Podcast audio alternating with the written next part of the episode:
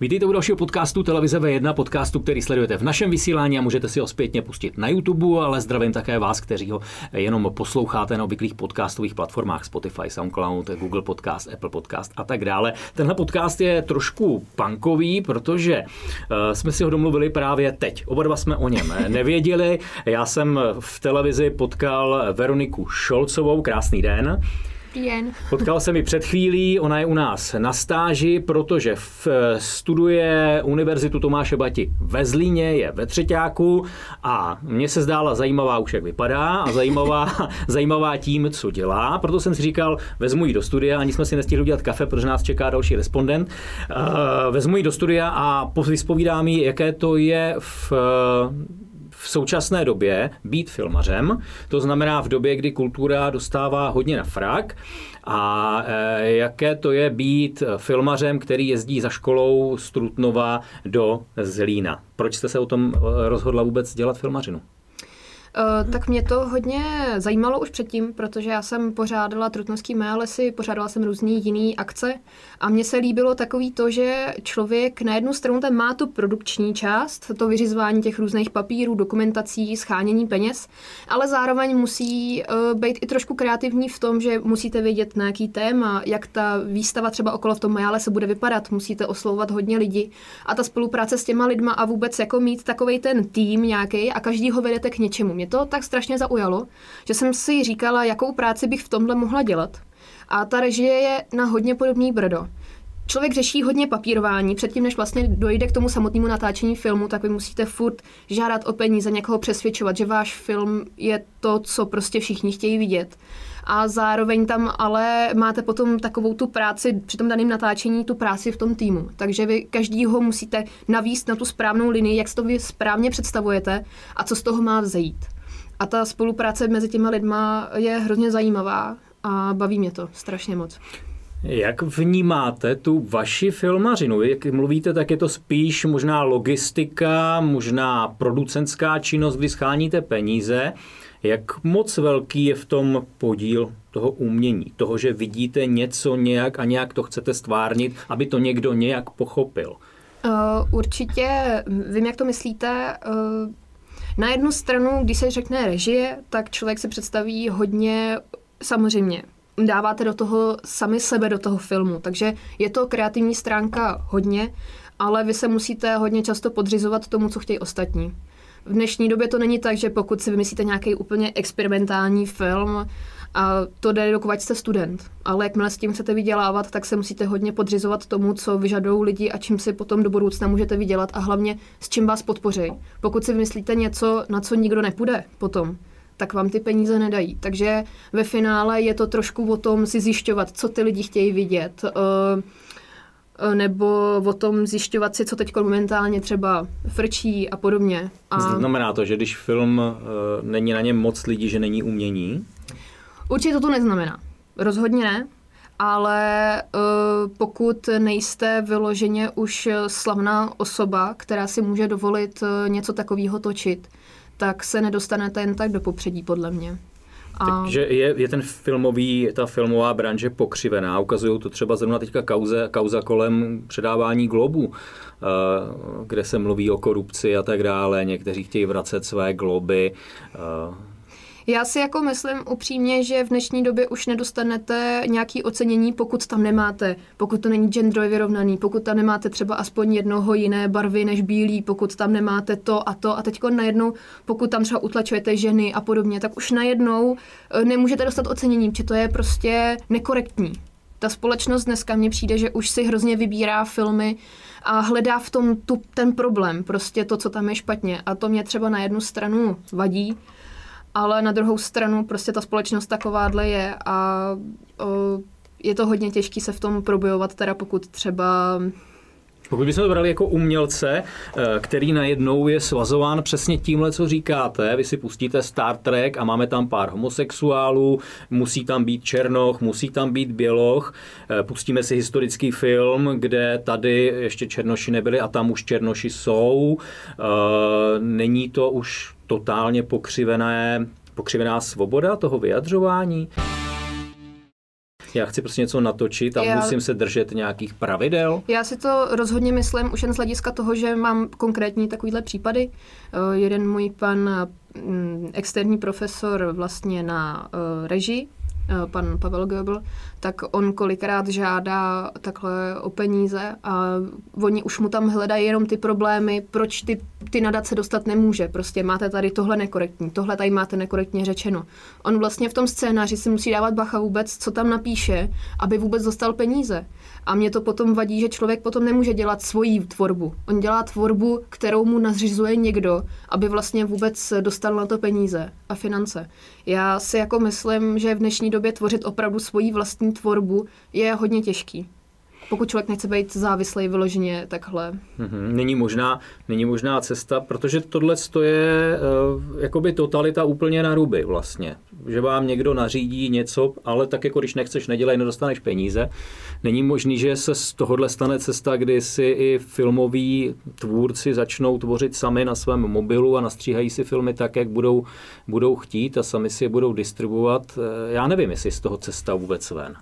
Jestli to není, není smrt filmového umění. Mm, já si myslím, že od toho tady jsou právě takový ty umělecký festivaly, eh, kde potom jsou filmy a musím říct, že když jsem třeba byla na Febiofestu v Praze, tak tam byly filmy tak atypický, že jsem takovýhle filmy nikdy neviděla. Furt jsem tím přemýšlela, proč mě ty filmy přijdou zvláštní. Protože prostě nejsou podle takových těch daných struktur, jako běží v kinech. Vy takovýhle filmy, jako byly třeba na Febiofestu, vy takovýhle filmy neuvidíte v kinech. Ty lidi na to nepůjdou a ty kina to kvůli tomu nepodpoří. Takže mně přijde, že od toho tady vlastně možná jsou i ty festivaly, aby tam byly takovýhle filmy.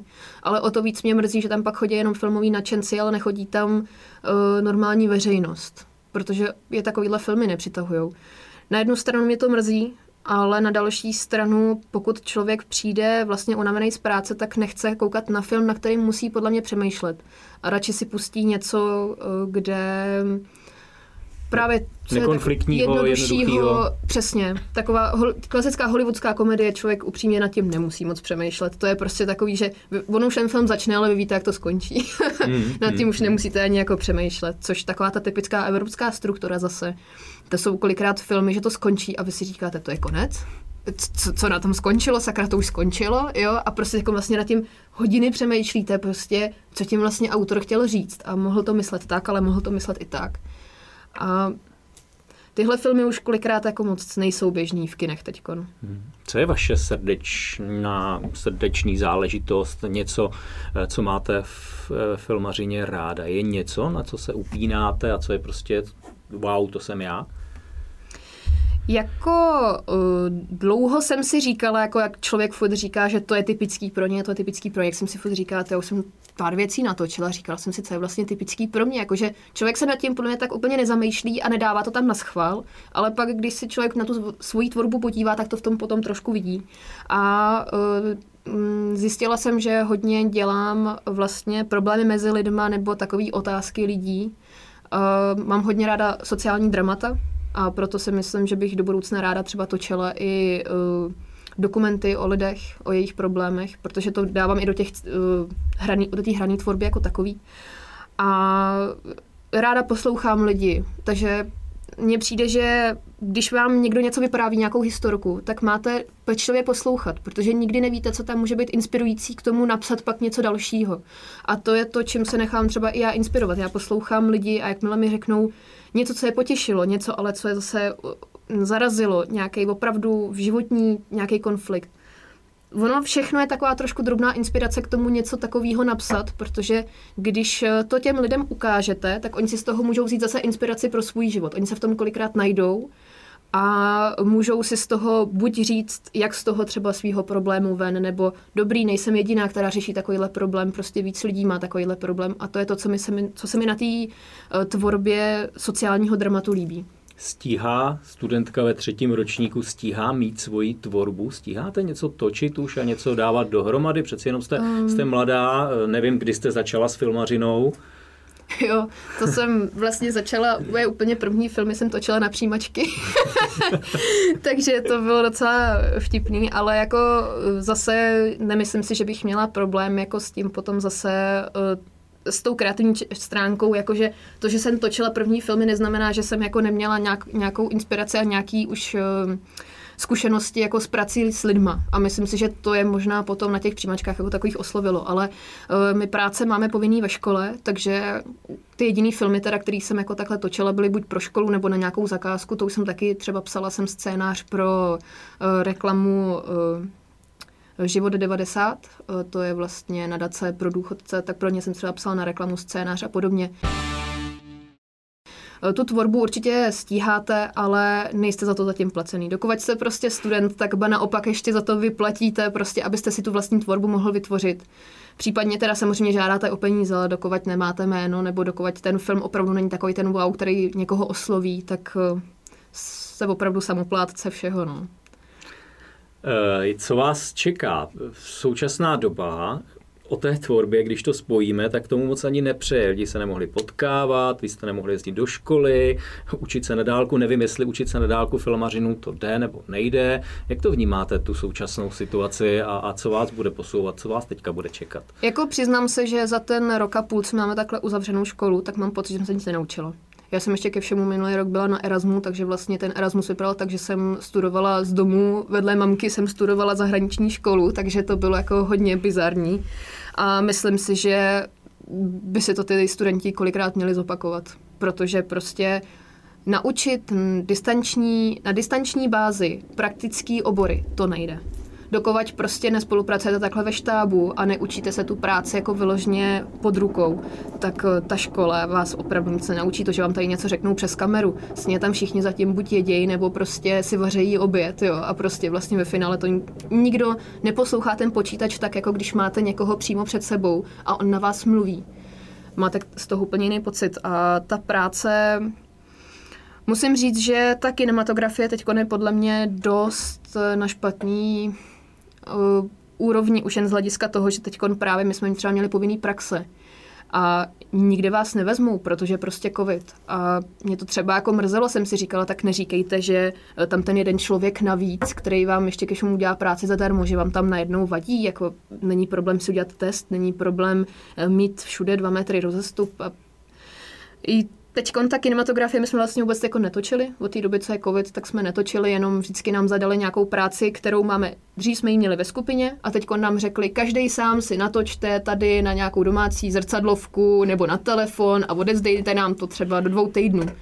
To vám nikdy nedá tu stejnou práci, jako když na to máte celý semestr a máte udělat nějaký film, který pak je kvalitní, na to třeba jít na nějaký krátkometrážní Eh, jako film pro krátkometrážní filmy, to vám nikdy ten z toho telefonu, co si tady natočíte a vymyslíte během týdne, to vám nikdy nenahradí. Jako opravdu musím říct, že teď rok a půl vlastně ty studenti nebyli ve škole, takže se za rok a půl nic nenaučili. A to podle mě můžu říct za všechny obory. Stihla jste uh, za tuhle svoji vlastně krátkou, krátkou dobu už nějaké natáčení ve velkém štábu? Stihla jste ten šrumec natáčení, eh, kde, jsou, kde je těch lidí opravdu hodně, kde to jede tak, jak to má, jak jsou zaběhlé koleje? Uh, ano, Jakože my normálně klasicky to máme, tak jako v normálních filmových štábech, my na škole máme kameramany, ve třídě střihače, produkční, vizuální efekty. A normálně my režiséři se jakoby zvolíme nebo oslovíme teda nějaký naše spolužáky, prostě zajímá vás tohle téma, tady jsem napsala scénář na tohle, pomůžete mi to natočit.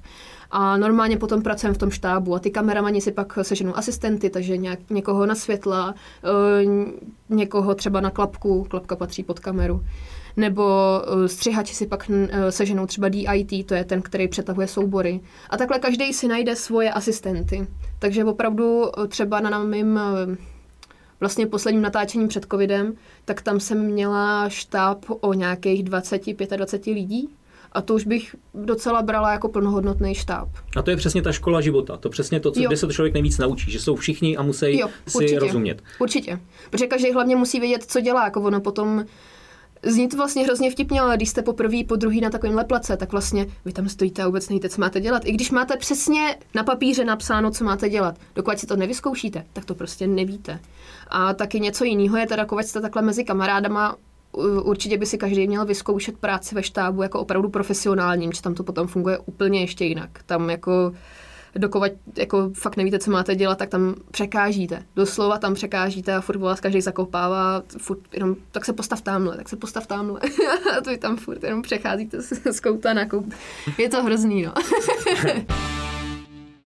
Je pravda, že ková, ne kovářová kobila, eh, člověk, který něco dělá, tak pak, když vyrábím boty, tak pak jdu po ulici a nejvíc si všímám bot. To znamená, vy, která jste z filmové branže, tak neskazí vám to potom eh, zážitek z televize, z kina, protože na to koukáte jako profesionál? Jo, musím říct, že jo, protože uh, třeba uh, skriptová chyba. To, to znamená, abych to tady vysvětlila pro diváky, že ty záběry na sebe úplně totožně nenavazují. A jak to studuju, tak úplně všude vidím skriptové chyby, ale fakt, ono, člověk si toho za normálních okolností nevšimne, jo, třeba jako, že v jednom záběru, když se koukáte takhle na někoho předem, tak já třeba mám ruce tady a na, kdyby jsem potom střihla na kameru tamhle, tak najednou ty ruce jsou tady. A vy si toho potom strašně všímáte, úplně ne, jo. A nebo když třeba jsou um, nějaký nepovedený švenky nebo jízdy, které se pak začnou klepat, tak taky podle mě jako normální divák si toho tak nevšimnete ale potom, když se to takhle díváte, tak si všímáte strašných prkotin, nebo že na jednom záběru najednou má jiný druh oblečení. Jo, taky, prostě. Musí být pro takového člověka, nebo i pro mě to samozřejmě je takový inferno, když dívá se člověk na nějaký eh, v úvozovkách reality show. Mm. Když to pak vidí a, a říká si, ale vždyť jako to není realita. Teď tam ta kamera před chvilkou byla na jedné straně, teď je na druhé no, straně, už tam no. museli čekat, že jo, a tak dále. Co vás teďka čeká? My jsme trošku utekli z toho, eh, z toho, co vás čeká, co je před vámi teď. Jste ve třetím ročníku, ano. jestli je před vámi nějaký projekt, zkouška, jestli budete dohánět to, co říkáte, rok je ztracený. Uh, no, já jsem, uh, abych udělala státnici, tak musím mít nějaký svůj bakalářský projekt, takže jsem teď točila uh, svůj, uh, svůj bakalářskou práci a je to inspirovaný knížkou od Ivy Procházkový na knížku Nazí. A teda ten si budu muset teď obhajovat vlastně v červnu. A k tomu musíte podat veškerý uh, materiály papírový, takže různý literární scénář, technický scénář, anotace, synopse, explikace a soubor strašně moc uh, druhů papíru, tak to musíte všechno seštosovat a podat, jako to je vlastně vaše potom bakalářská práce. Jsou režiséři, kteří uh, jsou vidět v jejich filmech, a jsou režiséři, kteří jsou slavní a nikdo ani neví, jak vypadají. Uh, dokážete se zaškatulkovat, jestli chcete být někdy také před, před kamerou, počítáte s tím, možná v rámci úsporných opatření, anebo jste právě ten introvert, který sice na ten štáb umí ho eh, řídit, zakřičet, nasměrovat, ale před ten objektiv nevleze. Jako um, Vzhledem tomu, že občas máme ve škole i jako uh, zadaný práce, který musíme právě odezat třeba do jednoho dne, do dvou dnů a takový, jako, tak tam si potom hrajeme sami. Jo, to prostě nemůžete za jeden den sehnat nějaký herce. Takže v těch filmech potom jsem většinou hrála já, protože uh, ono, když potom děláte střihače nebo někoho takhle, tak jste tak introvertní člověk většinou, že potom ty režiséři tím, jak jsou otevřený, tak jim potom kolikrát nevadí, a tak já to zahraju. Ale musím říct, jako, že mě to v něčem začalo bavit. Neříkám, že mám herecký talent, to, jak tím, jak to nemám vystudovaný, ani dramaťák, nic, tak eh, je samozřejmě poznat, že nejsem herec, ale Nebudu lhát, občas takovýto křoví někde bych si ráda zahrála, ale ne ve svém filmu, protože člověk, pokud chce umět dobře tu režii, tak by se měl podle mě věnovat té režii a necpat se tam potom ještě jako herec. To už potom musí mít hodně, hodně zkušeností na to, aby pak dělal oboje. Takže když už nějakou hereckou roli, tak eh, k někomu jinému a přiznám se, už jsem pár to takhle lidí oslovila, jestli bych se tam nemohla zahrát, tak jako poslali mi už scénář a budu mít herecký zkoušky, tak uvidíme, třeba budu někdy i ve filmu. Říká eh, Veronika Šolcová, studentka třetího ročníku Univerzity Tomáše Bati ve Zlíně, eh, která byla hostem eh, podcastu na V1. Já vám děkuji, že jste se nechala takhle ze vteřiny na vteřiny přemluvit a že jste vlezla se mnou do studia. Díky. Já děkuji.